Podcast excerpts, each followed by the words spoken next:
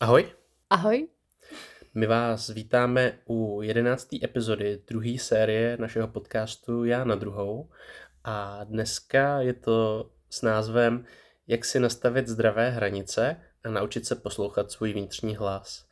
No a tohle je za nás jako jedno možná z nejdůležitějších témat, o kterým je třeba mluvit, protože zrovna hranice a nastavování a udržení si zdravých hranic je obecně ve světě a vlastně jako ve společnosti dost jako opomíjený a ne úplně jako řešený téma. Takže tenhle ten díl snad doufáme vám může hodně pomoct. A je prostě pro všechny. Jak už tady padlo, je to takový žhavý téma poslední doby, protože se začalo rozmáhat spousta knížek, podcastů a různých jako dokumentů o tom, jak si vlastně nastavovat vlastní hranice a jak moc důležitý to je. A my a naše osobní zkušenost s tím, jak si člověk eh, nastavuje a nenastavuje vlastní hranice a o to, jak se učí během svého života poslouchat a neposlouchat svůj vnitřní hlas. Tak těch příkladů z našeho života je spousty. Já už jsem tady spoustu eh, svých osobních příběhů v podcastech sdílela, eh, ať už o tom, jak jsem nebyla schopná si ty hranice udržet, nastavit, eh, tak ale i jak mě vlastně nebyly přes moji nevoli vlastně respektovány. Epizoda, která o tomhle tématu vypovídá asi nejvíc, je naše nejposlouchanější a to s názvem Zlobivý holky nemá nikdo rád. Věřím, že ta epizoda má takový úspěch eh, nejenom proto, že se tam mluví o tématu, který je běžně tabuizovaný a o kterém se ještě úplně veřejně nemluví, a pokud tak dost často je zlehčovaný a není braný úplně jako vážně a rozhodně nejsou braný vážně ty důsledky, který to všechny jako nese. Ale myslím si, že je to i o tom, že spousta lidí se v tom vlastně nachází. Právě skrz to nerespektování těch eh, hranic dalších lidí a to, jak vlastně jsme učení si ty hranice nenastavovat a nedržet je. No, je pravda, že tohle bylo třeba i moje téma, ne teda jakoby z téhle z té stejné strany, jako to měla Linda, ale ani já jsem si jako neuměl nastavovat a udržovat hranice, protože já si myslím, že určitým způsobem moje cesta nějakého mýho vlastního hojení byla o tom, jako dostat se zpátky do svojí síly a pořád je to nějaký relevantní téma, protože právě moje hranice nebyly vlastně jako respektované většinově, protože jsem si je neuměl já sám udržet protože eh, jsem se nikdy necítil dobře a bylo to právě tím, že jsem třeba byl vychovávaný určitým způsobem i na základě nějakého jako strachu nebo nějaký jako autority. A bylo to přesně takový, to tohle se nedělá, protože jsme to řekli a nejsou tam ty přirozené důsledky a není to o tom. Takže já jsem se jako vlastně nikdy nenaučil pořádně si ty hranice jako udržet právě proto, že mi připadalo, že nechci být ten zlej, kdo musí tohle jakoby vynucovat.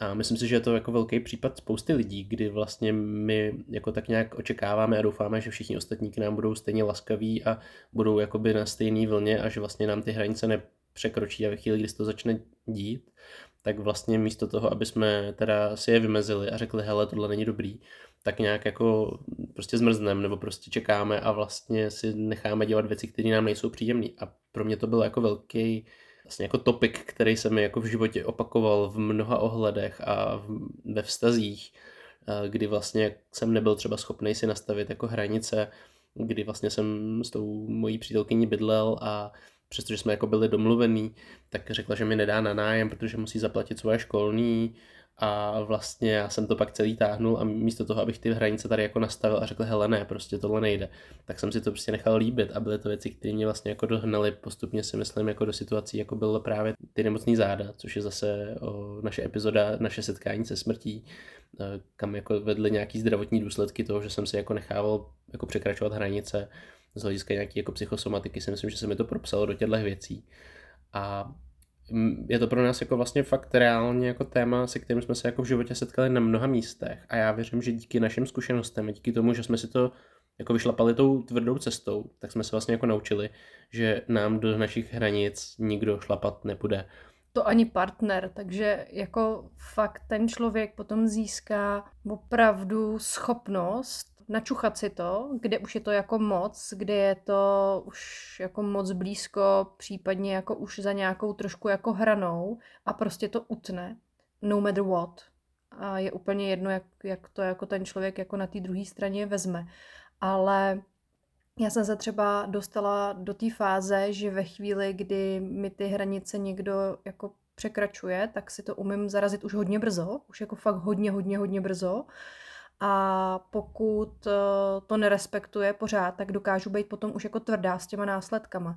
Nemyslím jako tvrdá jako eh, v tom, že někomu něco jako řeknu vošklivýho, nebo že eh, by šla do nějakého jako fyzického kontaktu, ale je to o tom jasným jako vymezení hele, buď toho prostě necháš, nebo já odcházím, nebo prostě, hele, tohle naposled se spolu bavíme.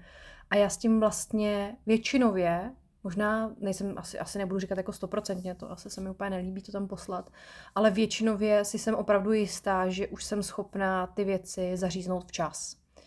A je to právě skrz ty nesčetné situace, nesčetné zkušenosti, které já jsem si díky tomuhle tomu jako prožila.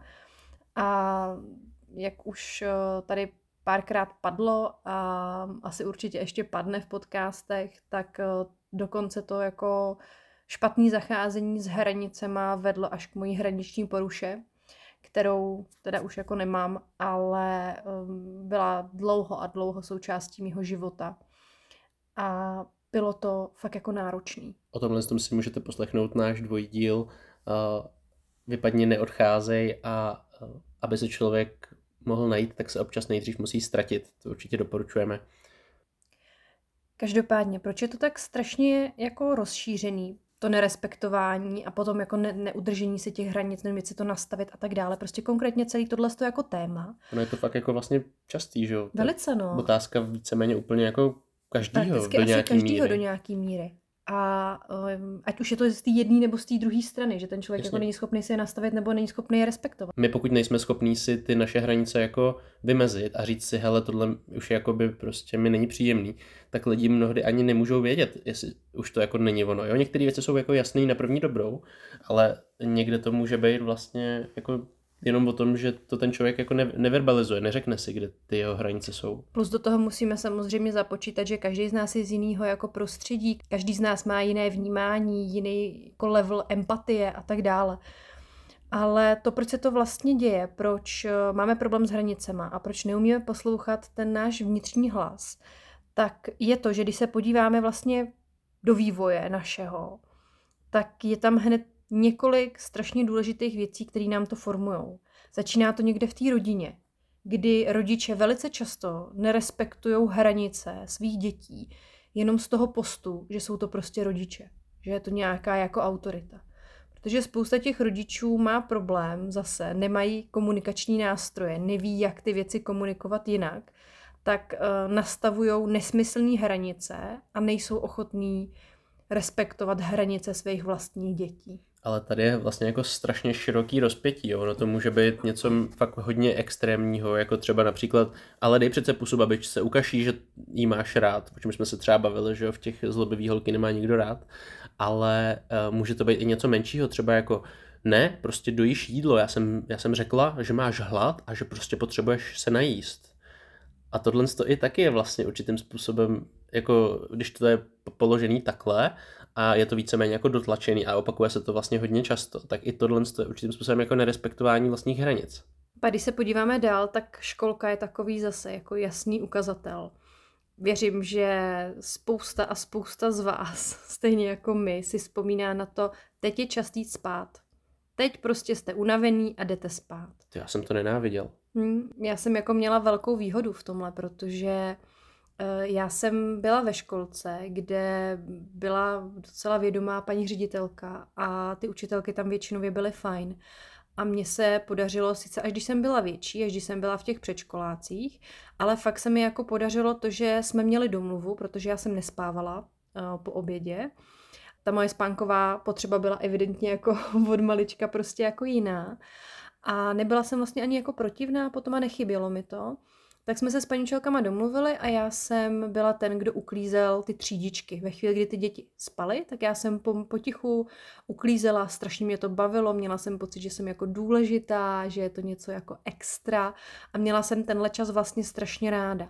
Ale když si vzpomenu na ty začátky v té školce, kdy mě fakt jako nutili spát a já jsem viděla, že všechny ty děti kolem mě prostě ty dvě a půl hodiny spí nebo ležejí, tak já jsem se tam úplně brutálně kousala nudou. A na začátku jsme jaký měli paní učitelku, která prostě říká aspy a teďka zavři oči aspy. A já už jako malá holka jsem si říkala, jak to mám jako udělat, jako, když to nejde. Jako, jako, jako co je blbě, jako, když to nejde. Ty jsi měla ale trošku jinou zkušenost, veď? No, u mě to bylo hrozný. My jsme fakt jako museli spát, nebo jako museli jsme prostě jako ležet se zavřenýma očima minimálně. A e, nebo jako prostě oni fakt říkali, jako, že budeme spát, že prostě potřeba, aby jsme si odpočinuli. Ale já jsem vždycky říkal, no ale já nejsem unavený, já prostě jako nechci spát, ani jako ležet.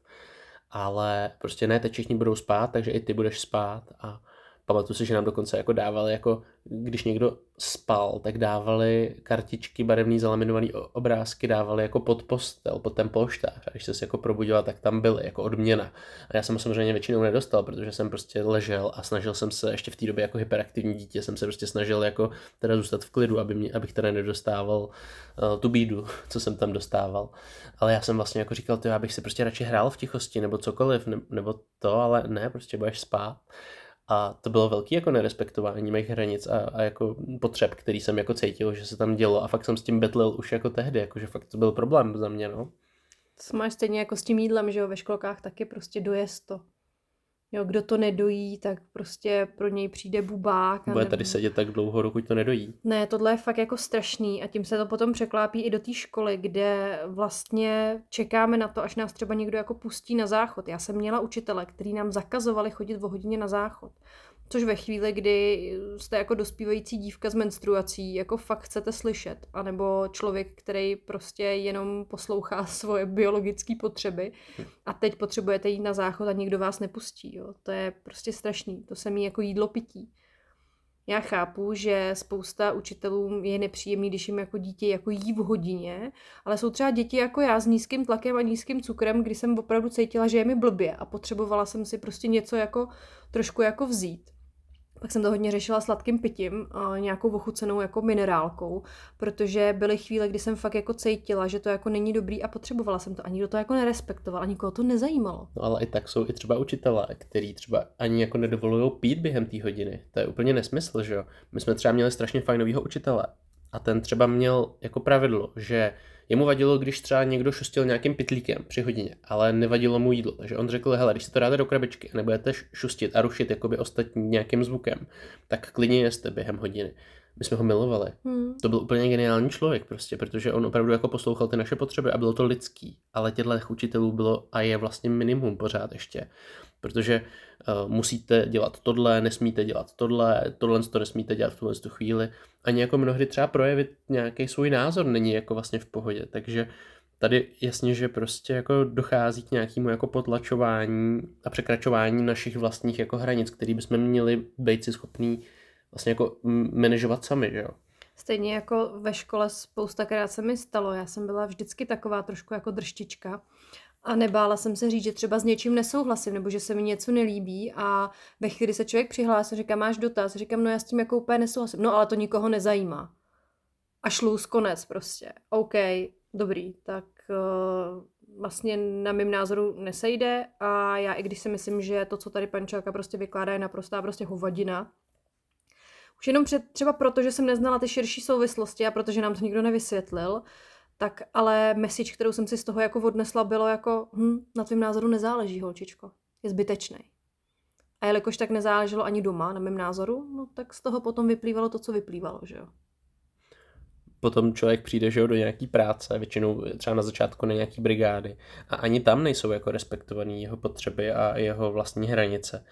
Dost často prostě musíš mít oblečený tohle, přestože třeba nechceš, nebo taky potom, když si třeba člověk chce vzít volno nebo dovolenou, někdo jako potřebuje volno a prostě ten zaměstnavatel vám ho nedá. Jasně, že když to jako je logicky odůvodnitelný nějakou, nějakým způsobem, tak to třeba může dávat smysl, ale dost často je to prostě jenom na základě nějakého jako rozmaru nebo na základě toho, že se to jenom jako nehodí v úvozovkách. Nebo že vám prostě někdo řekne, hele, dovolenou dostaneš prostě třetí týden v červenci. Zaříct se podle toho. A nikoho nic dalšího jako nezajímá to je strašný omezování eh, a je to takový to naučit toho králíčka běhat v tom labirintu, ve kterém my chceme. A to je opravdu jako o tom, nejenom jako o těch hranicích, ale o nějakém jako lidském, mezilidském vnímání. A já doufám, že tohle se prostě fakt jako bude měnit. Systém je v tomhle tom nemocný, jak už jsme se o tom bavili i v mnoha dalších podcastech, vnímáme to a myslím si, že to vnímáme jako všichni více či méně. Samozřejmě, že tohle jsou nějaký jenom určitý projevy, ale tohle všechno potom jako se podílí na tom, že vaše ne a vaše hranice prostě jako nejsou dostatečně uh, jako respektovaný. Na základě toho potom prostě je jako mnohem těžší se vyhranit a proti někomu i třeba jako blízkému, nebo mnohdy to dokáže být právě jako těžší. Tolik jako v úvodu k těm hranicím, ale měl by tu ještě padnout nějaký aspoň základní úvod k tomu našemu vnitřnímu hlasu. Každý z nás ho máme. Někdo tomu říká šestý smysl, někdo nějaký vnitřní kompas, ale všichni ho máme, narodíme se s ním, protože my přesně víme, když jsme malinký, že se nám něco líbí nebo nelíbí. My víme, eh, v čem se cítíme a necítíme dobře a taky jsme schopní navnímat, co je a není správně. Pak ale přijdou jako další okolnosti, další lidi, autority a začnou nám tenhle ten uh, hlas jako tišit. A začnou nás přesvědčovat o tom, že to, co slyšíme a cítíme, není pravda. A velice často nás tím naučí to, jak ho vlastně neposlouchat. Jak to někde v sobě udusit. A i když víte a váš vnitřní hlas vám říká, hele, tohle není dobrý, není dobrý, nedělej to, tak prostě jdete a uděláte to, protože vám někdo z vyššího postu prostě jednou řekl, dvakrát, třikrát, desetkrát, že to, co cítíte, není správně, že je to jinak. A tohle je prostě za mě konkrétně cesta do prčic. To je fakt cesta do pekel. Protože my se opravdu rodíme s tím vnitřním hlasem, jako s kompasem, který nám ukazuje, co je a není pro nás zdravý a vhodný. A pokud nám tohle někdo rozbije, nebo nám ho někdo úplně vypne, tak kam se řítíme? Tady je takový jako spoiler, by se až dalo říct. Ten, kdo ho vypne, jsme totiž nakonec my. A není to teda jako naše úplně vědomí rozhodnutí, spíš je to právě ta masáž. Ale je to prostě jako blbě, protože my jsme ten, kdo vlastně nakonec jako povolil a jako naučil se ho ignorovat. Ale není to naše vina. To ne. Tomu se dostaneme. Tak jo, tak se teda na to podíváme a řekneme si něco o těch hranicích a o tom, jak teda ten svůj hlas se naučit poslouchat. Já bych rád tady začal uh, tuhle tu část, kde se teda budeme bavit o tom, co jsou to ty hranice, uh, takovým mým hodně oblíbeným citátem a my ho používáme i vlastně v našem workshopu, který máme pro děti a je to právě ten workshop, eh, jak zapadat, ale přesto zůstat sám sebou a je to vlastně hodně jako dobrý začátek eh, na nějaký jako vymezení si určitých věcí, protože podle nás je to vlastně jako hrozně geniální definice toho, co to ta svoboda vlastně je. Eh, I když to samozřejmě jako samostatně nestačí a ještě pak potřeba do toho jakoby se ponořit eh, hloubš, tak tohle je jako dobrý základ. Ten citát zní Svoboda jednoho končí tam, kde začíná svoboda druhého. John Stuart Mill. Tohle je vlastně jako strašně dobrý, protože tím jako vymezujeme nějaký jako prostor, ve kterým bychom se měli být schopni všichni pohybovat a respektovat vlastně potřeby a prostory těch ostatních lidí okolo sebe. Tady je hrozně důležité si uvědomit, že všechno, co děláme, má vliv a dopad na lidi okolo nás a i na nás samotný. Je tady totiž hrozně důležitý vzít v potaz to, že my můžeme dělat něco, co zasahuje do svobody ostatních lidí, ale bude to mít nějaký důsledky. Eh, tady se budeme bavit potom vlastně o nějakých zákonech, který tohle to mají chránit. Nicméně, ono, já můžu přijít a můžu prostě dát někomu pěstí, ale když to udělám, tak prostě ten člověk se buď to bude bránit, nebo mě zažaluje, nebo za mě zavolá policajty, nebo se mnou už nikdy nebude mluvit a to všechno prostě má dopad. Eh, my se tady snažíme dostat do nějakého jako zdravého základu, ve kterém se budeme ke všem chovat prostě s nějakým respektem a s nějakou jako svobodou, která bude pro všechny vlastně jako osvobozující, ne svazující naopak. Jak už jsem tady teda řekl, tak uh, velký zásahy do naší svobody nám mají ochraňovat ty zákony, ale my se tady podíváme vlastně na to i co jako dělat s věcmi, na který třeba ty zákony jsou krátký, protože spousta věcí jsou třeba jako menší, než jsou ty zákony Eh, jako normy, který se to snaží dohlídat. A nebo jsou to tak malé věci, nebo tak neprokazatelný, že ten zákon se na tom vlastně jako nemůže jako otočit, nebo nemůže se jako o to opřít úplně člověk, o ten zákon z tohohle hlediska. Takže my se jako podíváme i na to, co jsou to tedy ty hranice. A co jsou teda ty hranice? My jsme se snažili nějakým způsobem s Matějem najít nějakou společnou definici, která by to tak jako pokrývala a řekli jsme si, jo, tak to je dobrý a našli jsme ji. A pokud bychom měli nějakým způsobem za nás definovat hranice, tak osobní hranice je vymezení nejmenšího potřebného prostoru pro to, abychom se cítili bezpečně a byli jsme schopni samostatně se rozhodovat v rámci vlastní integrity. Já na druhou. Citát. Citát. Takže v tuhle chvíli je to vlastně pro nás to minimum, který potřebujeme, aby jsme se cítili bezpečně a mohli jsme nějakým způsobem se projevovat. Ať už to vezmeme napříč jako e, fyzicky, emočně, osobnostně, názorově a tak dále. Prostě jo, je to nejmenší prostor, bezpečný, ve kterém my můžeme nějakým způsobem jako lidi, jako osobnost sám za sebe fungovat a nikdo nám do nich nezasahuje, nebo my jim, jima nepřekročujeme hranice dalšího člověka. Protože ve chvíli, kdy takovouhle hranici překročíme, tak vlastně už můžeme zasahovat do té integrity, do toho rozhodování, do toho bezpečného pocitu. To je strašně jako citlivý a strašně jako křehký. A my jsme tak nějak, když jsme nad tím přemýšleli, tak jsme si říkali, že ta hranice by měla být nějakým způsobem pro všechny lidi dost jako podobná. Ale tohle to může být značně individuální. Hodně to záleží na tom, třeba z jakého prostředí pocházíme člověk, který pochází z nějakého nezdravého nebo třeba násilnického prostředí, tak může mít potřebu těch bezpečných hranic, kde se bude cítit bezpečně, mnohem širší než člověk, který prochází třeba z harmonického nějakého vztahu. A není to jenom o tom, z jakého prostředí vycházíme, ale je to i o zkušenostech, o věcech, které nás v životě jako potkají, které se nám stanou, tak to všechno formuje naše hranice. Takže ano, je to individuální věc, ale takový ten úplný základ zdravého jedince by měl být, dalo by se říct, vlastně v tom základu dost podobný. No, tohle je samozřejmě dost složitý, protože zase se narážíme na to, že ne každý má tyhle ty nástroje vlastně jako osvojený a že třeba i jako ta druhá strana je schopná na ty nástroje reagovat adekvátním způsobem, ale za nás to je určitě komunikace. Nějakým způsobem si jako vlastně říct, že tady je moje hranice a není mi příjemný, že do toho někdo třeba zasahuje, ale jak, jak už jsme řekli, tohle dokáže být jako náročný z tohohle hlediska.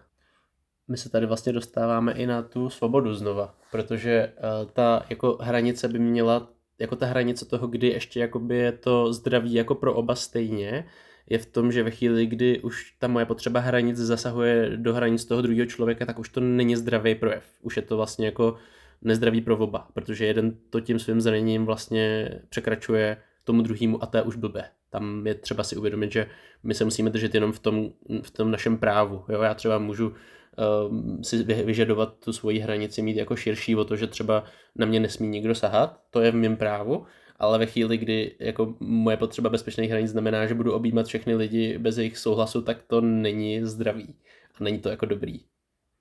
Takovou lehkou nápovědou by mohla vlastně být základní listina práv a svobod. Je to věc, kterou my na těch workshopech otvíráme s těma dětma, jestli vůbec ví, že něco takového existuje, jestli jsou si vědomí toho, že dokonce děti mají svoje vlastní práva. A je docela fajn vlastně vědět, že ty děti to ví, že jsou si jako toho vědomi a že jsou schopní i nějak základně dát dohromady ty určitý pravidla jsme se na to nějak tak jako obecně podívali a nebudeme vám tady samozřejmě citovat nebo předčítat základní listinu práv a svobod, ani pro děti, ani pro jako lidi. Ale pokud jste ji nečetli, tak to asi určitě, stojí za to určitě si to stojí přečíst. za to si to jako přečíst, ale my jsme se tak jako nahlídli do toho a dávali jsme dohromady, co je vlastně pro nás hodně důležitý a co třeba i je strašně důležitý pro ty děti, kterých se jako ptáme, v čem třeba oni vnímají to, že jsou svobodní a to, kde mají vlastně tu svobodu se projevit a ten bezpečný prostor. A přišli jsme s pár základníma, kdy eh, každý by měl mít eh, vlastně právo na svůj osobní prostor. A ono se to možná tak jako zdá jako zvláštní, jasně, právo na osobní prostor, Ježíš Marino, tak si stoupnu o dva metry dál, ale my se tady můžeme samozřejmě bavit potom o nějakých jako hlubších věcech, jako je třeba dostatečný prostor, kde ten člověk jako vyrůstá. Já znám lidi, kteří vyrůstali fakt jako prakticky v jedné místnosti s dospělejma a bylo jich i tam prostě kompletně šest. A viděla jsem, jak strašně negativně se to propisuje do těch jako dětí. A to nebylo vůbec jako špatná jako rodina.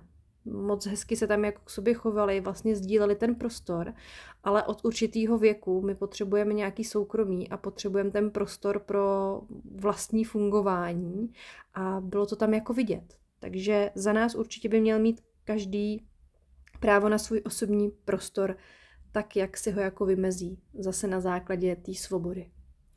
No, samozřejmě další věc, která tady je, je právo na vlastní myšlenky a názory a možnost je i projevit, což si zase jakoby uh, můžete říct, no to je přece samozřejmé, teď tohle je zrovna jedna z těch známých věcí, která je přímo i třeba uh, korespondující s tím uh, zákonem nebo s, s tou listinou základních práv a svobod. Která se změnila, že jo, protože dřív to tak nebylo. Ten komunistický uh, režim nedovoloval prostě říkat uh, názor a projevovat se. To jako nebylo. Jenže. No, pravda je teď taková, že i v tuhle tu chvíli uh, tohle je taková věc, kterou třeba já osobně sám za sebe vnímám hrozně kontroverzně, protože uh, je spousta věcí, které když vlastně pošlu do éteru, uh, jako svůj názor a myšlenky, tak se objeví jako lidi, kteří to začnou vlastně jako hejtovat takzvaně, to znamená začnou postílat nějakou jako kritiku. A to samozřejmě neznamená, že já to jako nemůžu říct, to je jasný, ale uh, jsou určitý jako podmínky a i třeba ve výchově dost často se to objevuje, že když řeknete nějaký svůj názor těm svým rodičům, tak jako můžete dostat prostě výprask, nebo prostě dostanete fakt takovou bídu, že z toho máte emoční trauma. A teď je otázka, jestli teda vlastně reálně, a i, i v těch reálných situacích, nejenom v té rodině, vlastně v reálně se dokážete dostat jako do, do velkých problémů, když jako sdílíte nějaké svoje myšlenky. Tohle to samozřejmě zase jakoby i k tomu, že aktuálně nejsou úplně jako nástroje pro většinu lidí, kteří se jako nenaučí jakoby komunikovat a diskutovat třeba věci jako zdravým způsobem. Nicméně uh, jsou prostě určitý věci, které jako nemůžete vlastně filtrovat, přestože jako by byste měli moc, tak prostě jako nemůžete pustit všechno. A to je vlastně otázka, jestli je to teda jako dobře. Já těch témat mám strašně moc ve svém životě, které jsou právě takhle jako respektovaný a nerespektovaný. Eh, můj názor na spoustu věcí, který eh, je pro většinu společnosti naprosto nepřijatelný, jenom protože neumějí třeba pracovat s, třeba s, přijímáním smrti nebo eh, s nějakým jako dalším jako hlubším tématem, tak je to pro mě v některých chvílích jako dost omezující, protože ve chvíli, kdy se mě na to někdo zeptá, na ten můj názor, tak já, ne, že bych jako lhala, ale opravdu jsou jako chvíle, kdy jsem schopná říct, hele, já asi, kdybych řekla svůj názor, tak si nemyslím, že by to bylo jako s respektem tady přijatý a nechci tím jako zbytečně vířit, vířit jako vody. Pokud někdo přijde a potom mi ještě řekne, hele, mě by to fakt jako zajímalo, jak to vlastně vidíš ty, tak jsem úplně jako v pohodě s tím, že to pustím. Ale dost často tam dávám takovouhle nějakou jako poznámku, eh, taký upozornění na to, že to mám jinak než většina společnosti a budu moc ráda, když se ty lidi nechají vysvětlit, proč zrovna já to vidím takhle.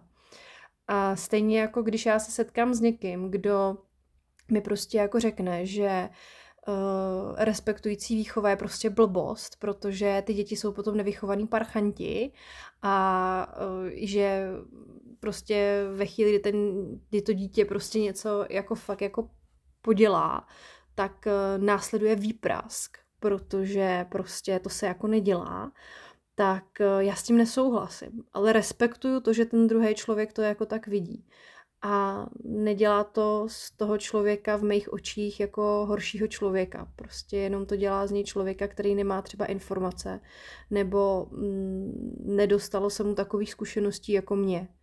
To je asi takový jako jediný rozdíl, který já vnímám. Ale je pravda, že já v mnoha tématech opravdu jako cítím, že nemůžu mít ten dostatečný prostor na to tu uh, svoji myšlenku vyjádřit. Ale doufám, že se k tomu časem jako propracujeme jako společnost a budeme schopní a ochotní poslouchat a respektovat názory, které jsou diametrálně rozdílní od těch našich. Protože na to za mě máme každý právo. Tak za mě strašně důležitý právo rozhodovat se, co budeme dělat se svým vlastním tělem. A tohle je téma, který dokáže být neskutečně široký, skutečně hluboký. Spoustu úrovní. A který má spoustu úrovní a propisuje se do strašně moc dalších jako věcí a okruhů v našem životě, kdy mnohdy nejsme v určitý fázi života vůbec jako schopní dohlídnout, kam až to jako vede. A já jsem třeba vždycky strašně vnímala uh, pozitivně to, že jsem měla u nás doma volnou ruku s tím, jako co si budu dělat s vlasama. Pro mě byly vlasy takový jako projev té svobody, jeden z mála, který jsem prostě doma měla. A byla to samozřejmě rebélie a vlasy prostě nad zadek jsem si během jednoho dne prostě ostříhala na ješka a nikomu jsem jako ve škole nic neřekla a pak jsem prostě druhý den přišla do školy a strašně jsem si užívala vlastně to, jak ty lidi jsou jako šokovaný a ježiš, to já bych nikdy nezvládla udělat a tak dále. Ale třeba konkrétně vlasy pro mě byl jako takový projev týmí svobody a byl pro mě strašně důležitý. A do dneška je pro mě strašně důležitý moc si dělat s vlasama, co chci. Můj minulý partner uh, se strašně bránil tomu, abych měla krátký vlasy, protože měla rád jako dlouhovlasý holky. Ale já jsem prostě chtěla krátký vlasy. A já jsem to udělala. Ale vím, jak jsem strašně jako sevřená čekala na tu jeho reakci. Teď už mi to úplně jedno. Teď už jako jsem si tuhle tu eh, část toho jako bát se něčího jako názoru uh, ohledně tomu, jak vypadají moje vlasy, fakt jako už uzdravila ale bylo to pro mě vlastně hezký ustát si to, ale zároveň tam bylo spojeno jako s tím strašně moc jako negativních emocí. Tady je strašně důležitý si fakt uvědomit, že ano, zase z hlediska nějakého jako toho práva ho máte, ale reakce toho vašeho okolí vlastně nebude pravděpodobně úplně jako respektující podpůrná a vlastně by to mělo být každému jedno, ale ten tlak toho okolí vlastně pak je hrozně nepříjemný, tak tím, že jim to jako jedno není, protože mají pocit, že jim do toho něco je a to je zase věc, která nás dokáže hodně svazovat v tom rozhodování. Říkají dva potetovaní lidi. Jo, jo, to je přesně ono, eh, tetování. Jo, já jsem třeba pocházím z prostředí, kde vlastně moje rodiče uh, vlastně jsou strašně proti tetování. A myslím si, že je to zase nějakým zajímavým způsobem jako vepsaný do nějakého jako tetování rovná se kriminál nebo něco takového. A přitom je to vtipný, protože děda má tetování, malý kotvu na ruce, takže nikdy jsem vlastně úplně nepochopil, jak je to možný, že... To je určitě nějaká ale jo, hlubší myšlenka, to je, no to, to je jako, to se nepočítá. No, no, no, ale pak si přivedeš domů potetovanou holku a jako dost potetovanou. No a, a jako, nevím, jejich pohledy asi nebyly úplně jako spokojený, já jsem se na základě toho pak taky jako nechal tetovat, protože vlastně jsem si říkal, já bych přece měl být schopný si jako rozhodovat o tom, co budu mít na svém těle a uh, jako líbí se mi prostě to, že mám tetování a je mi jedno, že až budu starý, že to třeba nebude vypadat, že třeba jo, třeba do té doby prostě zase budou nové metody, jak třeba i tetovat starou kůži, nevím, obnovit si to, to je úplně fuk. Ale tohle je vlastně jako strašně široký téma. Je to prostě od vlasů, tetování, uh, jo, protože u nás doma prostě jako dlouhý vlasy u kluků prostě byla jako známka toho, že je to jako blbě to jsou prostě jako fakt starý programy, které tam jsou někde jako zakořeněný, jako nevím ani odkud, ale tahle diskuze se dá víst jako vlastně na spoustu témat, jako třeba potraty, což je hrozně jako citlivý téma, do kterého se pouštět nebudeme, ale, ale už jenom jako kdo by měl rozhodovat o tom, co jako s potenciálním mateřstvím. To je jako otázka, a jasně, já chápu, chápu, že filozoficky je to složitější z hlediska toho, že už to pak možná není jenom o té ženě, ale přesto tu ženu to jako poznamená velkým způsobem. Nejvíc. Takže Tady je to samozřejmě jako náročný a asi z toho jako je cítit, kam asi jako ten náš názor v tomhle jde. Nicméně eh, ten tlak a to, že ta diskuze je vůbec jako takhle jako vyhrocená vzhledem k těmhle těm věcem, ať už jsou to jako prostě piercingy, nějaký i jako modulace jako tělesný, protože to taky jako není dobrý. Eh, tak se potom jako dostáváme do hlubších témat, jako jsou prostě potraty, ale třeba je eutanázie. No jasně. Jo, a tak dále a tak dále. Takže ta škála je obrovsky široká a čím asi širší škála, tím větší máme pocit, že do toho můžeme remcat. Tak jako obecně, jako společnost. A ono se to nějakým způsobem jako mění, protože potetovaných lidí a lidí s barevnou hlavou je čím dál tím víc. Ale ty hluboký témata jsou pořád ještě v dnešní době podle mě prostě dost často nahlížený takovou tou středověkou, omezenou jako formou, kdy ten člověk nějakým způsobem není asi schopný jako hledat někde jinde než v tom svém egu. Že tam, já si totiž myslím, že kdyby na to všichni koukali jako srdcem, takže to vypadá jako úplně jinak. Ale tam to ego se prostě jako brání a zase jim to brnká na nějaký jejich starý jako programy a traumata a z toho je prostě začarovaný kruh, kde nás to obrovsky svazuje. Tady je důležité si hlavně uvědomit to, že se bavíme jako o těch malých překročování těch hranic, třeba tady v tomhle kontextu, pokud partner prostě rozhoduje to, jak budete mít dlouhý vlasy nebo jakou budete mít barvu, tak očividně vám jako překračuje určitý hranice. Přestože vlastně vás jako nemůže zastavit jako z právního hlediska, a tak většinou se to ale děje vlastně, že vás jako zastaví jako už jenom to, že se bojíte jít proti němu, nebo, nebo že se bojíte jako to udělat. A už jenom to, že se bojíte, je prostě špatně. Už to je prostě překročení nějaký hranice, protože vy v tu chvíli se necítíte bezpečně dělat to, co byste chtěli, což jde zpátky k té naší definici a k té vlastní integritě tam jako, je to úplně jako jasný, ale jako kdo si řekne barva vlasů, dílka vlasů, na tom přece v tom partnerství tolik nezáleží. Ale když se podíváme třeba jako hloubš a půjdeme třeba do postele, kdy jako spousta lidí je schopno vymýšlet si nějaký výmluvy, protože mě bolí hlava, protože jsem unavený a protože toho mám v práci moc a já nevím co všechno. Proč to děláme? Děláme to jenom proto, že se necítíme bezpečně v tom říct to ne. Necítíme se bezpečně rozhodnout si uh, to, co se svým tělem v tu chvíli chceme a nechceme dělat. A to je prostě za nás jako strašně, Velice špatně. strašně špatně. Ještě tam máme uh, právo rozhodovat se, uh, co budeme dělat se svým časem. A tady to si zase jako hodně lidí asi řekne ty odiť, ale já přece si jako rozhoduju 100% co dělám ve svém čase. Ale zase, pokud se prostě bavíme třeba o nějakém soužití, ať už jsou to partnerské vztahy, ať už jsou to třeba jako pracovní vztahy, ať už jsou to jako školní vztahy, tak mnohdy to tak není. Mnohdy jako jsme tlačený, anebo jakoby nějakým i nesouhlasem jako dotlačovaný do nějakých rozhodnutí, které třeba jako nechceme dělat. A třeba v tom partnerství je tohle to hodně často, kdy se podřizujeme třeba tomu, co chce ten druhý, nebo, nebo hledáme tam i jako mnohdy často kompromisy, místo toho, aby jsme si fakt jako rozdělili ten čas na nějaký svůj, svůj a společný. Kdo z vás jezdí na dovolenou, když vám to šéf dovolí? To je už taky téma, o kterém jsme se v předchozím eh, dílu podcastu bavili. A my jsme přestali jezdit na dovolenou, protože nepotřebujeme, aby nám to někdo dovolil. A my prostě si chceme odpočinout nebo chceme něco proskoumat, chceme něco zažít a to je pro nás důležitý. A ano, máme tam určitou zodpovědnost, ale řídíme se, řídíme se tím prostě, že teďka potřebujeme odpočívat, tak prostě odpočíváme. A ne vždycky je to jako stoprocentně uřiditelný, jako dopředu, ale ve chvíli, kdy už cítíme, že je to hodně, tak už zatahujeme tu ruční brzdu a fakt to jako řešíme, protože udržení těch našich hranic je naše zodpovědnost. Je to na nás. Nikdo za náma nebude chodit a nikdo z nás nebude opečovávat s tím jako co, udržuješ si ty svoje hranice a nepotřebuješ tady nějakým jako způsobem takhle jako to podržet. Ne, protože vy sami nejvíc víte, co potřebujete a co nepotřebujete. Hm, tak já myslím, že tohle to nám tak jako hezky pomáhá, tam je toho samozřejmě jako mnohem, mnohem víc a jsou to jako menší, skoro až malicherné věci mnohdy, ale ono hodně malicherných věcí dává dohromady vlastně jako celý náš život a vlastně pak i ty důležité věci.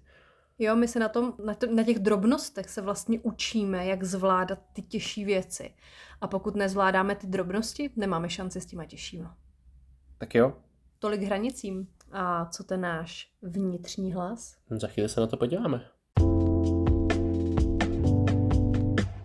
Vnitřní hlas a kde ho teda najít? Jak už tady bylo řečeno, eh, všichni ho máme v sobě.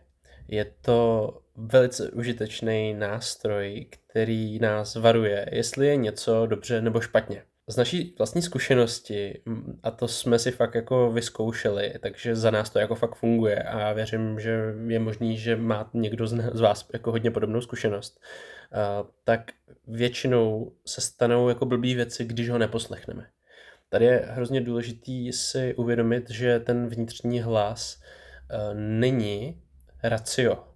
Jo, není to prostě racionální jako věc, na začátku jsme se bavili o tom, že vlastně hodně často se jako učíme ho neposlouchat a právě do toho hodně je nadspaný to racio a ty programy, které nás vlastně jako učí, jak ty věci teda mají fungovat.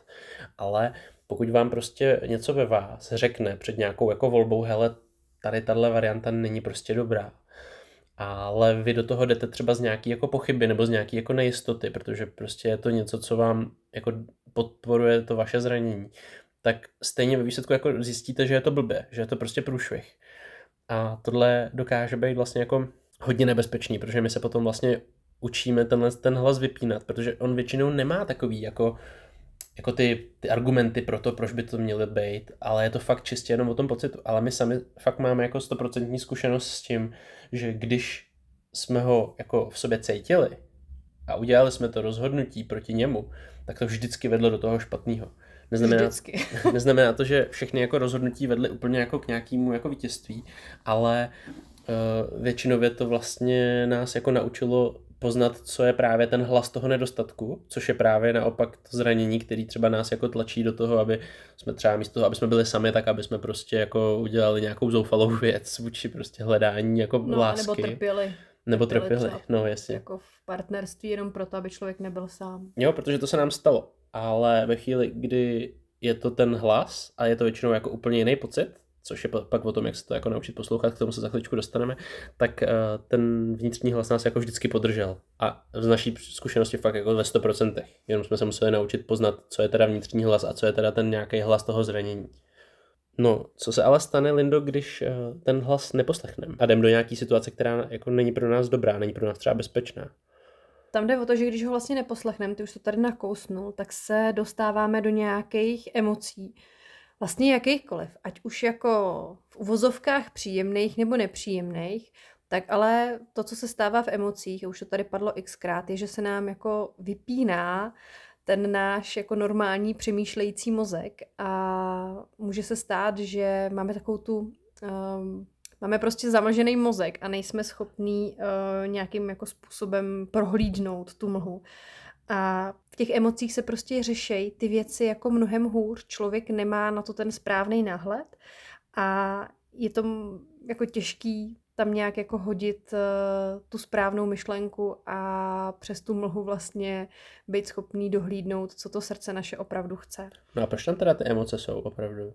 Ty emoce nám uh, takhle zamlžují tu hlavu, ale dávají nám vlastně najevo, že když se objeví, že už je to to, že už jsme to překročili, že jdeme proti sobě, že je tam prostě něco špatně, a snaží se nás dotáhnout ty emoce k tomu, aby jsme to nějakým způsobem uh, řešili protože ve chvíli, kdy je tam něco, co ze mě tahá něco jako nepříjemného, tak je to právě na základě toho, že tam je někde zakopaný něco, co je třeba řešit. Tady třeba zajímavý příklad může být to, že eh, někdo nám teda překročí třeba tu naší hranici na základě toho, že my jsme ho jako nechali a začneme být právě, protože už ten hlas vnitřní nás jako upozornil a my jsme stejně do toho rozhodnutí šli, tak eh, začneme být naštvaný.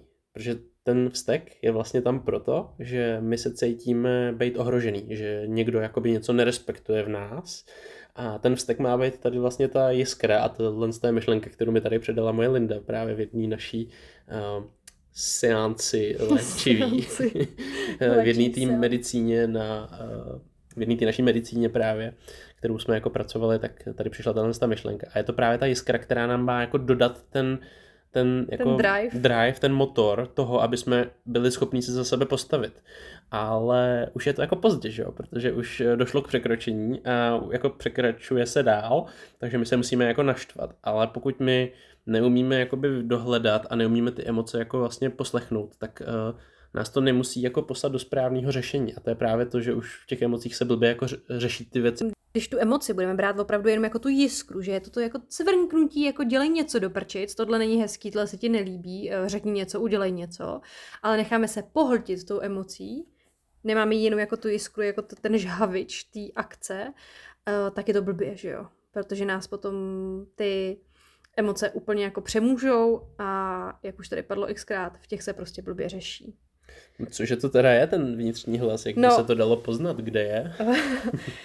Každý tomu říká nějak jinak. Někdo tomu říká vnitřní hlas, někdo tomu říká moje vnitřní já, někdo tomu říká hlas z hůry, někdo, že je to od srdce, a někdo tomu říká intuice, někdo šestý smysl, a nebo někdo taky říká třeba to, že k němu promlouvá Bůh, nebo někdo jako vyšší, nebo spousta lidí říká, že k ním promluvají andělé. Každý tomu dává nějakou nálepku, nějakou personifikaci. Většinou lidi, kteří nejsou úplně pevní sami v sobě, tak eh, tomu dávají nějakou jako vyšší moc, protože autorita se přece jenom poslouchá mnohem jednodušejíc.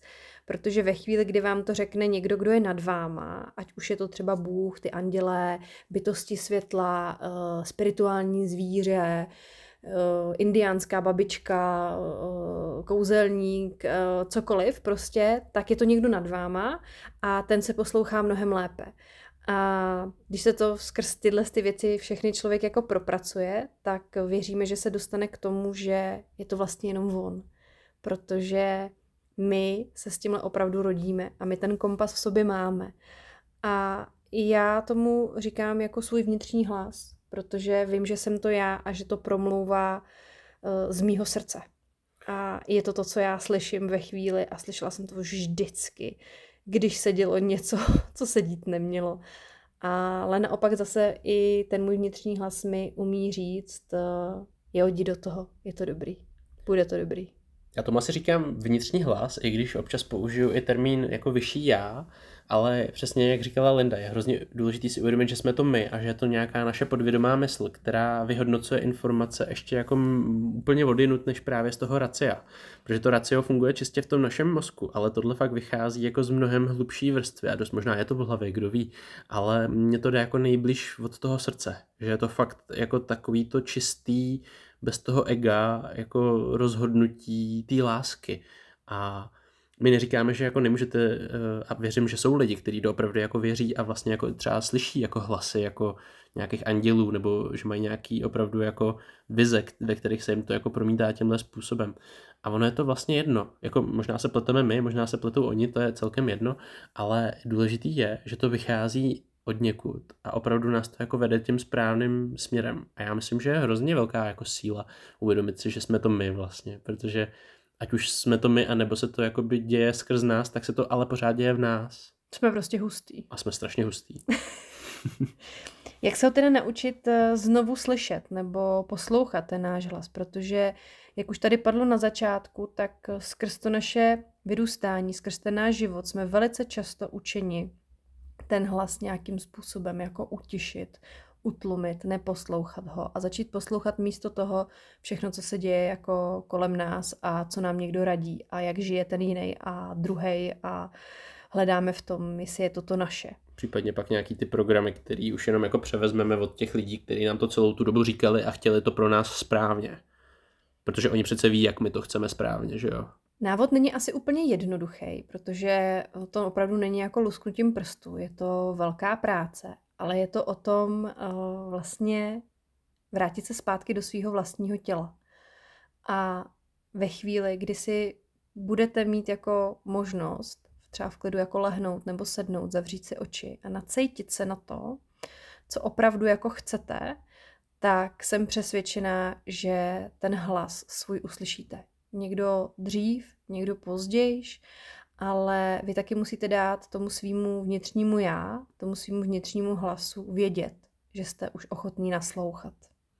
Tady je dobrý si vlastně jako zvědomit, že to nemusí být nutně hlas, on to může být třeba jako pocit. My o tom mluvíme jako o vnitřním hlasu, ale on to může být fakt jenom jako čistě pocit. Může to být jako, jako tlak nějaký třeba, nebo tah, naopak eh, může to být nějaká jako pocit vibrace, může to být jako různýma způsobama se to projevovat, ale ucítíte, že je to jako jiný, protože to nevíde úplně z té mysli.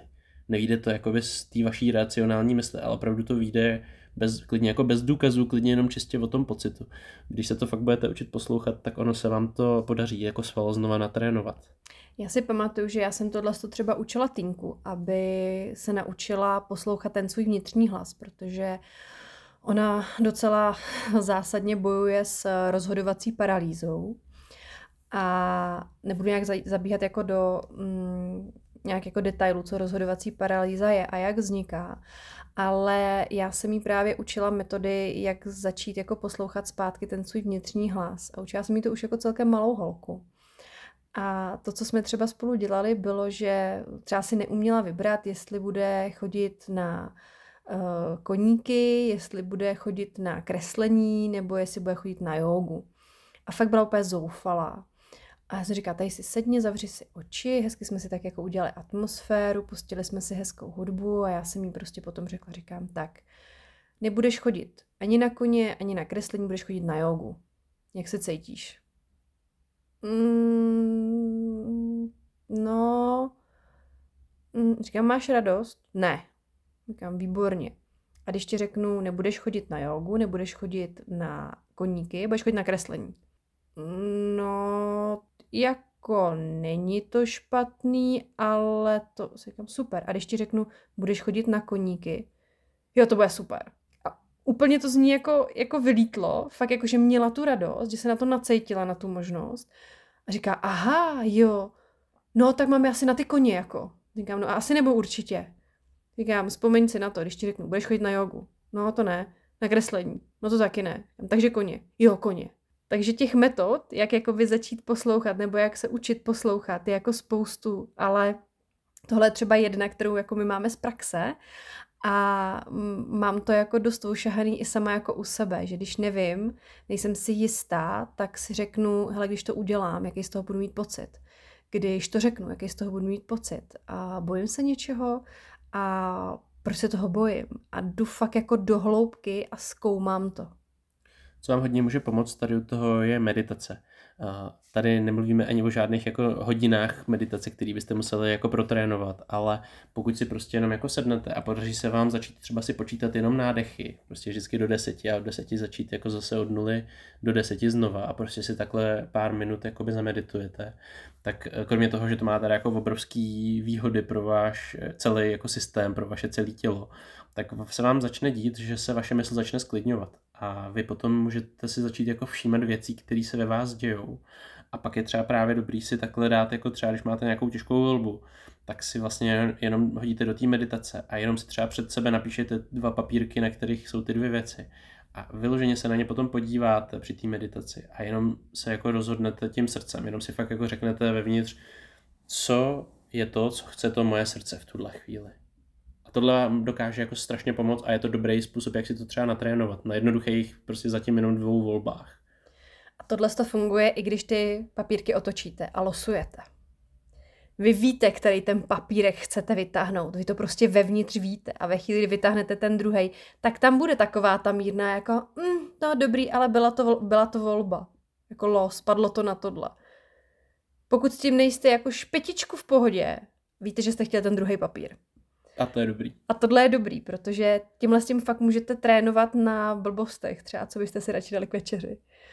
A je to ale strašně funkční model. Je to možná pro někoho trošku jako příliš jednoduchý, možná jste čekali něco jako sofistikovanějšího. Žádnou vědeckou metodu na to nemáme úplně. Ale tohle jsou věci za nás, které prostě fungují. A fakt to zkuste, no. Je důležité si uvědomit, že pokud tenhle ten svůj mechanismus, ten svůj vnitřní hlas, tu svůj intuici klidně, jestli chcete, uh, budete jako trénovat, tak tohle je věc, která vám ale dokáže opravdu jako dát to první varování ve chvíli, kdy vám někdo překročí ty hranice. A vy to prostě poznáte, že vám někdo překročil hranice. O to líp ještě, když budete tenhle ten smysl používat. A poznat to je první krok k tomu, jak s tím začít něco dělat. Takže teď se podíváme do toho a dáme vám zase v další části návod, eh, jak můžete vlastně jako trénovat jak si ty hranice nastavit a udržet. Tak jo, chci návod, nesem s ním. Tak a tady už je slíbený návod, jak si vlastně eh, hranice nastavit a udržet. Protože tohle jste rozhodně už slyšeli ve svém životě. Lidi si k vám dovolí jen to, co vy dovolíte jim si k vám dovolit. Tohle je pravda, která by se měla tesat do kamene, i když věřím, že ona možná někdy vytesaná je. Každopádně tesejte jí dál, protože je to opravdu to, na čem to stojí. Můžete si vzít opět tušku a papír a můžete si psát, nebo vás potom bude čekat infografika na našem Instagramu. Za prvé, najdi svoje hranice. Abyste si je mohli nejdřív nastavovat, tak si je musíte sami najít. A jak, už jsme si říkali, poslouchejte svůj vnitřní hlas. Věřte si a buďte si těma hranicema jistý. Radši je lepší nastavit si ty hranice pevnější a dál, abyste ten prostor měli větší a bezpečnější, protože upravovat je můžete vždycky. Ale nebojte, jak jedním, tak druhým směrem. Druhý bod eh, je respektujte i vy sami své hranice. Tohle to trošičku jde zpátky k tomu citátu, který tady před chviličkou Linda citovala, protože ve chvíli, kdy vy si ty svoje hranice respektujete, tak vám je vlastně nikdo jiný překročit nemůže, respektive vy nenecháte nikoho jiného, aby vám je překročil. A tady je důležitý si ještě uvědomit k tomu, že tohle to dost často vede právě k otázce vlastní hodnoty. To je to, jak už jsem o tom mluvil předtím já jsem si ty svoje hranice třeba jako nebyl schopný nastavovat a udržovat právě, protože jsem si jako nevěřil, že to je vůbec moje právo si je jako nastavovat a držet. Takže tady je fakt důležitý si uvědomit, že pokud vám to nejde, tak to chce ještě pracovat simultánně vlastně ve stejnou chvíli i na té svojí sebehodnotě. A zase tady vám v tom může pomoct třeba terapie, coaching, klidně přijďte za nám a my vám s tím pomůžeme to vytrénovat a na jednoduchých principech se tohle dá posilovat jako vzájemně s tím nastavováním těch hranic dost často, když má člověk nízkou sebehodnotu, tak jdeme i právě po hranicích a tohle jde fakt jako ve většině případů ruku v ruce. Za třetí, poslechni svůj vnitřní hlas a pokud to jde, reaguj hned ve chvíli, pokud cítíš, že ty tvoje hranice jsou nějakým způsobem ohrožený nebo narušovaný. Nejde to vždycky, nejde to hned v ten daný moment, ale snažte se prostě to zaříznout hned. Pokud to nejde, tak ale nezoufejte protože ten daný moment je možná plný emocí a možná plný třeba strachu a zamrznete, nebo v tu chvíli fakt ty emoce vám zaplaví mozek a vy nejste schopní říct cokoliv na svoji vlastní obranu, ochranu. Ale ve chvíli, kdy opadnou ty emoce, tak to můžete řešit i zpětně.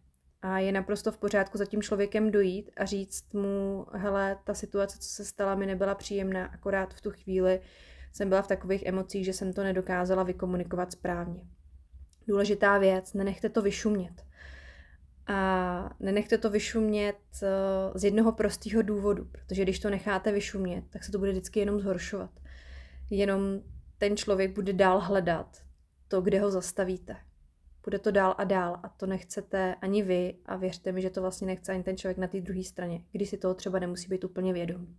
Tady tohle je i ten bod, kdy vám vlastně může sepnout nějaký ten starý program, nějaká ta stará zajetá uh, jako cesta, po který jste šli i předtím a vy zase uděláte tu stejnou chybu. Uh, tady na to doporučujeme, pokud jste neslyšeli díl podcastu, který se jmenuje Staré programy se ozývají ve slabých chvílích, protože tam moc krásně mluvíme i o tom, jak to funguje právě z toho biologického nastavení a jak se s tím dá potenciálně pracovat. Takže určitě, pokud jste neslyšeli, tak doporučujeme poslechnout. Takže poslouchejte svůj vnitřní hlas a pokud to jde, reagujte hned. Tady už vlastně jdeme do takového toho přímého návodu. To znamená, tyhle ty následující body už jsou přímo, pokud teda jako jste schopný reagovat v tu chvíli, jaká je podle nás taková ta jako ideální situace, jak se to dá řešit. Samozřejmě to záleží individuálně na konkrétním případě a jsou určitý odchylky, které se můžou najít, ale tohle je takový jako obecný postup, který za nás jako určitě funguje. Čtvrtý bod tedy, a tím pádem jako ten první aktivní, je takzvaný já statement. Statement znamená z angličtiny výrok, tedy je to vlastně já výrok o tom, jak já se cítím. To je hrozně důležitý. A já v tu chvíli vlastně řeknu něco ve stylu, hele, tohle to mi není úplně příjemný. Můžete klidně uvíct přímo tu situaci třeba. Není mi příjemný, že sedíš vedle mě takhle blízko. Vy tím dáváte vlastně velice laskavý signál tomu druhému člověku, jak se cítíte. Tohle je důležitý, protože my to obecně moc neděláme. Málo kdy. Jako v, jenom v určitých situacích mluvíme o tom, jak my se cítíme.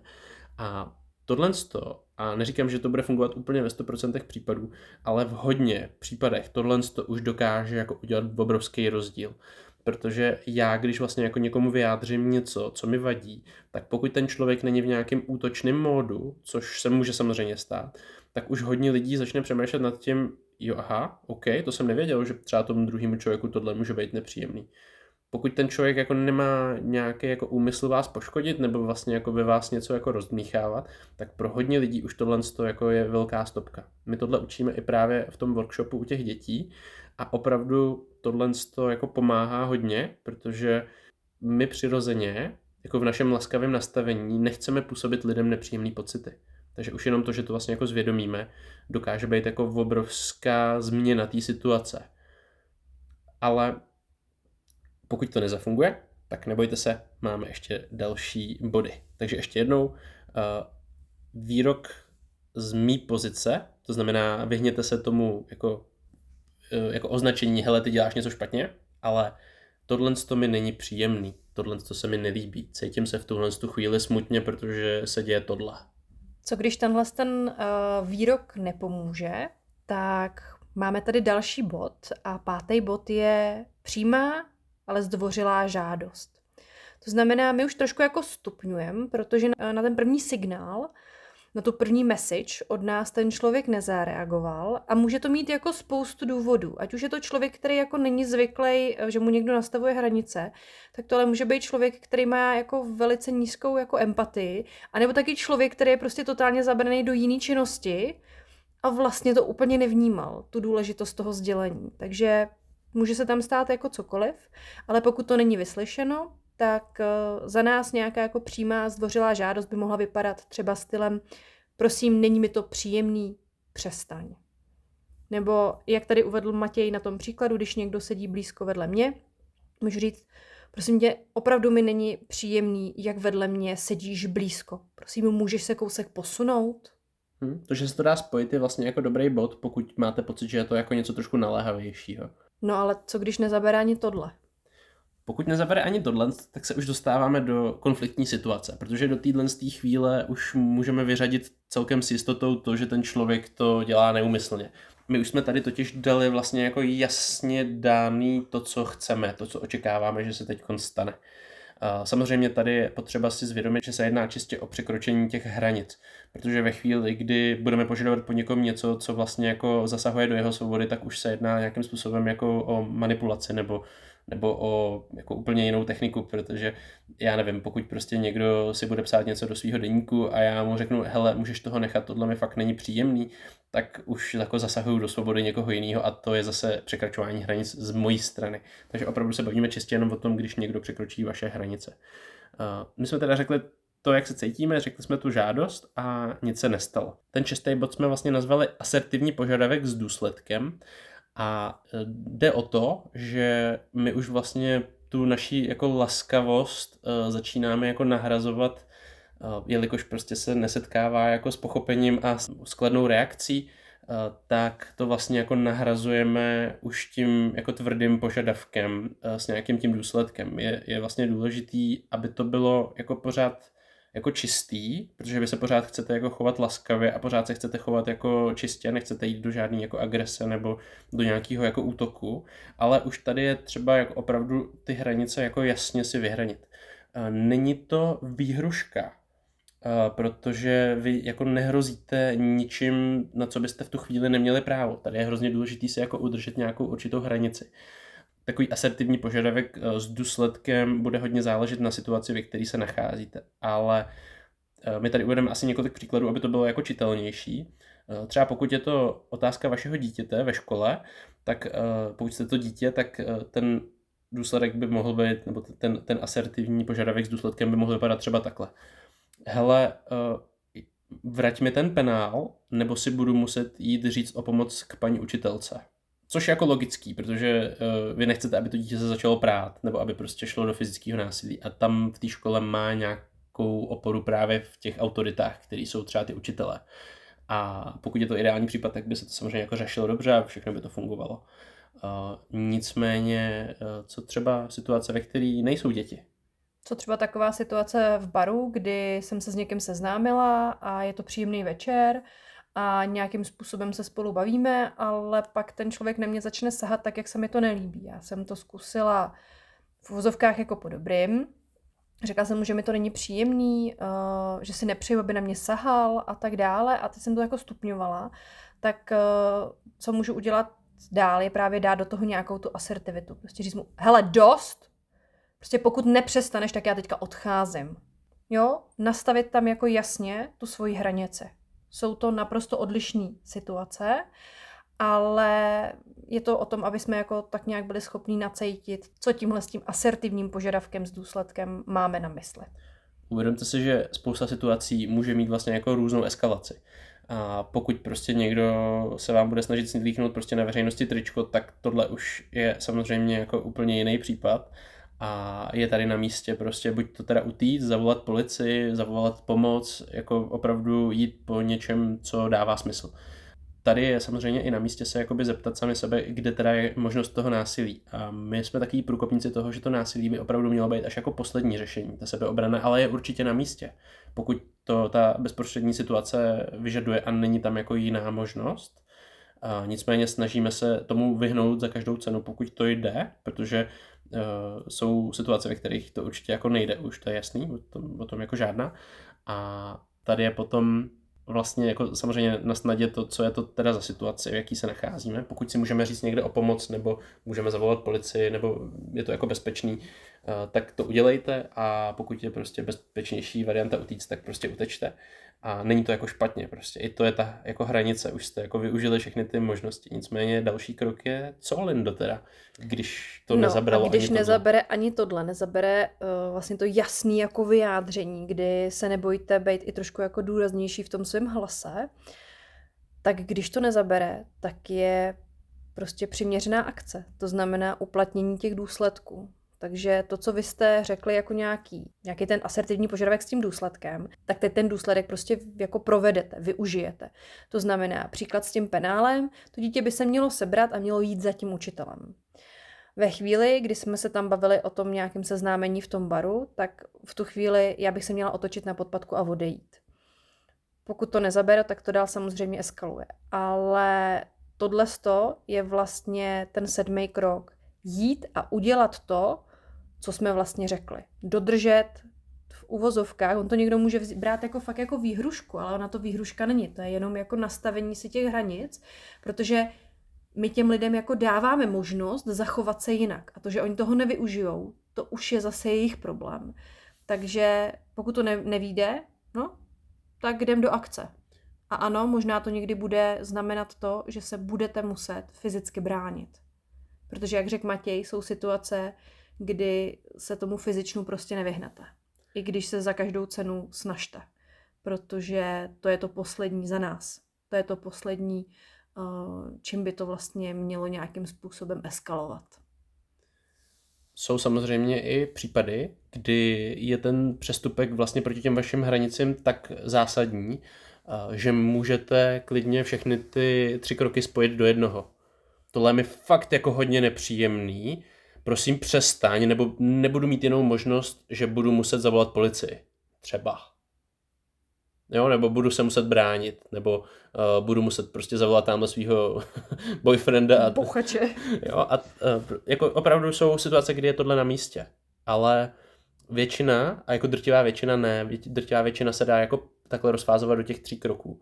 My tady máme takový ještě jako osmý krok a ten je uh, nadstavbový. Ten takový nouzový. A uh, je to vlastně opravdu takový jako mezikrok, protože uh, představme si, že jsme teda v té situaci, kdy se nám ta situace jako eskaluje teda, my jsme teda řekli, že se takhle necítíme dobře, furt nic, požádáme toho člověka pořád slušně, že prostě to, že nám prostě tady sahá jako na naše auto, nám je nepříjemný, uh, furt nic, eh, my tady řekneme, hele, jestli toho nenecháte, prostě tak eh, tady prostě volám policajty a, a prostě bude se to řešit, prostě právně, protože očividně prostě vám to jako nedochází. A, a ten člověk prostě jako uh, na vás, jako k vám prostě přijde a, a začne prostě, hej, co si to jako dovoluješ, tak místo toho, abyste šli jako do fyzického kontaktu, jako přímo do boje, tak je tady právě věc, kterou jsme tady nazvali jako emergency vyhrazení se osobního prostoru. To souvisí hlavně s těma jako fyzickýma hranicema, jo?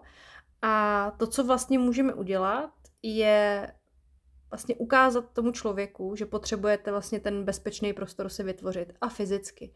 To znamená, já před sebe dám prostě svoji ruku nataženou a prostě řeknu ne, dost, nedělej to. Jo, už tomu člověku dám najevo, že už je na té totální hranici toho, že já už mám potřebu se vlastně fyzicky projevit. můžete se u toho vlastně jako částečně natočit, abyste vlastně jako opravdu si ten svůj prostor jako vymezili tím gestem té ruky. Tohle je technika, která se třeba používá při sebeobraně celkem dost často a je to právě ještě takový jako mezistupeň mezi tím jít do té obrany, protože tady vlastně už jako vytváříte jako hrozbu, jako hrozbu toho, hele, tohle je můj prostor a já jako nechci jít do útoku, ale jako udělám to, pokud budu muset. A ono tohle je dobrý, protože už tohle to vlastně jako v tom člověku dokáže jako vzbudit nějaký určitý respekt. Samozřejmě může být situace, kdy tohle už uh, jako půjde do nějakého útoku z té protistrany, ale i tohle vlastně, jelikož si tím jako vyhraníte určitý prostor, vám dává určitý jako prostor no, na to, abyste třeba případně mohli i utíct, kdyby byla ta situace opravdu jako nezbytná, protože tím, že vlastně toho člověka jako v podstatě odtlačíte tím, že si tam tu ruku dáte, tak vám to pomůže uh, jako dostat nějaký časový jako úsek a vy můžete jako vidět třeba, že ten člověk tím, že od vás maličko dál v tu chvíli se chystá k nějakému protiútoku, takže vy můžete jako začít utíkat, pokud je to nezbytný, anebo vám to dá teda ten prostor, pokud se chcete bránit na to, abyste byli schopní teda zaujmout nějakou obranou pozici. Ale jak říkáme, snažte se vyhnout tomu jít do fyzického kontaktu, většinou za to jako nestojí, opravdu to dějete jenom v případě, že je to jako opravdu tak vyhrocený konflikt, že není jiná možnost a, a je tam třeba ohrožený vaše zdraví nebo uh, život v nejhorším případě samozřejmě, nebo život vašich blízkých, což samozřejmě uh, je taky jako jasný, že máma třeba nebo táta budou bránit svoje dítě, když prostě... Nebo partner partnerku, to je normální Jasně. prostě. Jo, každopádně ještě jednou zdůrazňujem, násilí je málo kdy opravdu řešení, uh, je to až poslední jako řešení, pokud eh, to, to máte... spíš ochrana. Je to spíš Obrana. ochrana, ano, přesně tak. Než pokud to máte někde dřív, tak uh, zkuste přehodnotit trošku, jestli je to opravdu jako nezbytný, uh, protože prostě pokud se jedná o překročení hranic uh, jako menšího kalibru, což je většina překročení hranic, protože málo kdy je to až tak velký, že uh, jde třeba o znásilnění nebo o tyhle věci, tam je to jako úplně něco jiného, my se bavíme spíš jako o eh, jako situacích, které se vám třeba dějou právě ve vztazích jako na třeba denní bázi nebo na menších jako bázích. Jo, dost často se tohle stává třeba mezi kolegama v práci, kdy je potřeba si opravdu jako vymezit ten svůj mm, osobní prostor. Nastavování a udržování hranic se té protistraně ne vždycky bude líbit.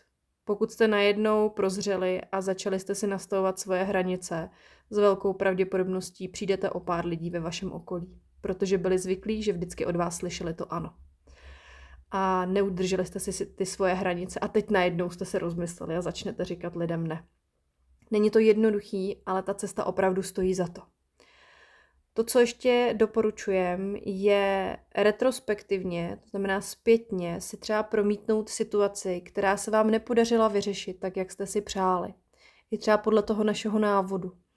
A je důležité si tu situaci projít, zhodnotit si ji, vlastně zkusit si to v té hlavě přehrát tak, jak byste to v ideálním případě chtěli řešit příště.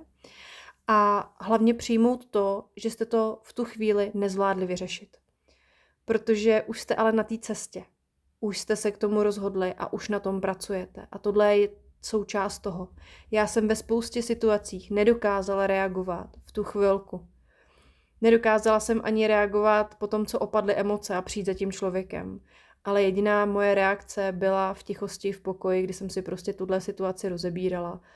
A přemýšlela jsem nad tím, že pokud se s tím člověkem zase dostanu do nějaké takovéhle situace, tak co pro sebe můžu udělat, aby se mi to líp řešilo a jak se za sebe líp postavit.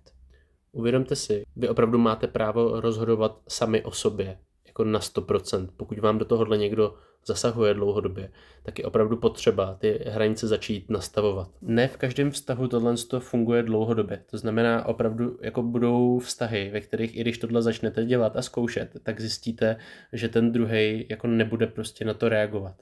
A pokud se to nedá opravit, pokud ten druhý člověk na tom není ochotný pracovat a není schopný a ochotný respektovat vaši samostatnost v tom vztahu, tak se prostě musíte připravit na to, že odchod je jediným řešením. Je to samozřejmě zase až to jako poslední řešení, ale pokud je pro vás ten vztah jako toxický a nějakým způsobem nebezpečný, případně vám vlastně jako podráždí vaši sebehodnotu a vaše já jako takový, tak je to prostě logický řešení, který je prostě bezprostředně nutný udělat ve chvíli, kdy jste tady jako vyzkoušeli všechno. A tenhle ten návod se dá použít opravdu jako pro spoustu situací, pro spoustu variant. A samozřejmě to nemusí být jenom jako něco takového, jako že se vám to děje zrovna v tu chvíli, může to být jako nějaký typ chování, který se vám děje, ale my zase, jak říkáme, dejte tam to, jak se cítíte, co to ve vás probouzí za pocity, uh, zeptejte se toho člověka klidně jakoby v tom druhém kroku, proč to dělá. Poprosto, hlavně to není příjemný, můžeš to prosím nechat, proč to vůbec děláš. A můžete těm jako otevírat i jako různý třeba vztahové věci, které, ve kterých je třeba se jako upevnit. Nicméně pokud se to nebude měnit, víte, co jsou další kroky. A mnohdy z vlastní zkušenosti můžu říct, že ve chvíli, kdy tomu člověku řeknete, že je vám to nepříjemný, tak se setkáte s překvapením, protože většinově si to ty lidi vůbec neuvědomují. Protože každý opravdu vycházíme jako z jiného prostředí, z jiných zvyků. Každý jsme jinak kontaktní, každý jsme uh, jinak jako naučený projevovat náklonost třeba lidem a tak dále. A nemáme to úplně načuchaný u těch ostatních. Známe to v té své uzavřené bublině, ale ve chvíli, kdy z ní vystoupíme, nas, uh, najdeme třeba nějaký jako nový lidi do svého života, tak uh, i tam se musíme jako empaticky snažit nacítit, kde ty hranice jsou. Takže nebojte si to říct, protože ne vždycky to končí nějakým konfliktem, ale opravdu mnohakrát se stane, že se zastavíte u toho, hele, mě to prosím tě není příjemný, můžeš toho nechat? OK, Ježíš, to mě vůbec nenapadlo, jo, promiň, omlouvám se. A eh, ruku si podat můžem? No jasně, jo, s tím jsem jako v pohodě, ale nemám ráda, když prostě se bavíme a někdo mě drží kolem ramen. Když to není jako blízký člověk. Jo, prostě je to o té komunikaci a mnohdy fakt jako zjistíte, že ty lidi se to vůbec neuvědomují. Vaše hranice jsou opravdu vaše odpovědnost a pokud nevíte a necítíte, jak si ty hranice správně nastavovat, tak je opravdu na místě vyhledat někoho, kdo vám s tímhle pomůže. Takže opravdu se nebojte si to jako trénovat a naučit se to, protože do tohohle je fakt důležitý šlápnout, abyste mohli být jako spokojení a šťastný. A my se dostáváme pomalu k našemu oblíbenému závěru, kde to nějak jako schrneme a řekneme si nějaký základní myšlenky. To, co jsme tady použili v této epizodě, je takový výtah, takový obecný přehled o tom, co jsou to hranice, co je to náš vnitřní hlas a dali jsme vám obecný návod, jak si ty hranice nastavit a jak si je udržet. Už tady několikrát padlo, že my máme workshop pro děti a je vlastně o tom, jak si ty hranice nastavovat, jak je poznávat, jak je naciťovat, jak být víc empatický sami k sobě, ale taky jak si je sami udržet. Na základě toho, že jsme sdíleli, že máme workshop pro děti, tak eh, i spousta učitelů, která byla přítomná, právě tomuhle workshopu uh, vyjádřila takovou myšlenku nebo přání, že by bylo skvělé udělat takovýhle workshop i pro dospělí. U nás na Facebooku v komunitě Já na druhou jsme dokonce dávali anketu, uh, jaký workshop pro dospělí by byl jako nejvíc jako chtěný a ukázalo se, že tenhle s těma hranicema by chtělo hodně lidí. To znamená, jo, my na něm pracujeme a doufáme, že brzy vás na něj budeme moc pozvat. Pokud byste zároveň taky chtěli se přidat do komunity a na druhou, tak ji najdete na Facebooku jako komunita já a normálně dvojka nahoře, takže na druhou klasický. Takže kdyby vás to zajímalo, chtěli jste mít přístup k nějakým zákulisním informacím, tak tam se to pravděpodobně dozvíte úplně nejrychlejš. Tohle je uh, velice častý téma právě na našich koučovacích a terapeutických sezeních, kde tohle lidi opravdu jako řeší a my máme vlastně tu výhodu toho, že jsme se to sami naučili skrz naše vlastně náročné interakce v životě. A tak si myslíme, že jsme opravdu jako oprávnění k tomu lidem trošku jako pomoc v tom, jak to udělat a jakýma jako systémama si to jako trénovat, protože opravdu víme, o čem mluvíme z vlastní zkušenosti, ať už jako z toho, jak nám to nefungovalo a z toho, jak nám to fungovat začalo. A taky proč nám to nefungovalo. Ono to, že to nefunguje, je jedna věc, ale mnohdy je strašně důležitý právě najít toho zakopaného psa. Proč to nejde?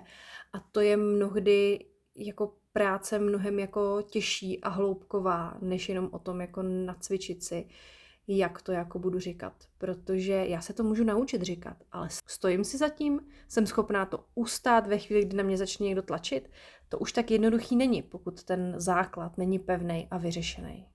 Pokud tedy s vámi tyhle ty myšlenky rezonují, tak se nebojte a dejte nám vědět. Napište nám třeba na janadruhu.cz přes formulář, že byste chtěli zapracovat na svém nastavování a udržení si zdravých hranic, nebo i třeba na té jako analýze, jak moc dobře si jste schopný tyhle věci ustát a udržet. A pojďte s náma na terapii nebo na coaching eh, se podívat na to, jak to zlepšit. Naučit se poslouchat svůj vnitřní hlas a nastavovat si hranice jsou za nás jedny z nejdůležitějších a nejlepších věcí, kterých se pro sebe můžete naučit. A to v jakýmkoliv věku. Není to omezený věkem, není to omezený situací. Jediný omezení, který tam je, jste vy sami. To znamená, pokud se chcete podívat po tu pokličku, pokud chcete vidět, kde je zakopaný pes, a pokud se chcete natrénovat a podívat se, jak to vlastně provádět a jak to dělat a jak se podívat do té svojí sebehodnoty, na který to všechno vlastně stojí, tak jsme tu pro vás. To je od nás pro dnešek všechno. My vám moc děkujeme za poslech a budeme se na vás těšit příště. No a než to úplně ukončíme, tak pokud se vám tato epizoda líbila, tak určitě neváhejte dát jí pět hvězdiček na Spotify, moc nám to pomůže, protože potom to zase posílá ten algoritmus dál a víc a víc lidí se dostává k těm, těm myšlenkám, který doufáme se vám líbily. A pokud uh, chcete, tak samozřejmě epizodu můžete i zazdílet, i, nebo nám napsat nějakou zpětnou vazbu. Uh, moc rádi se třeba i podíváme na to, jaký téma by zajímalo vás a třeba jakým dalším směrem byste třeba chtěli posunout nebo rozvinout nějaký určitý myšlenky právě v našem podání, jako už se to párkrát teď v poslední době stalo a vytvořili jsme pár epizod přímo jako na přání. Tak jo, děkujem a mějte se hezky. Ahoj. Ahoj.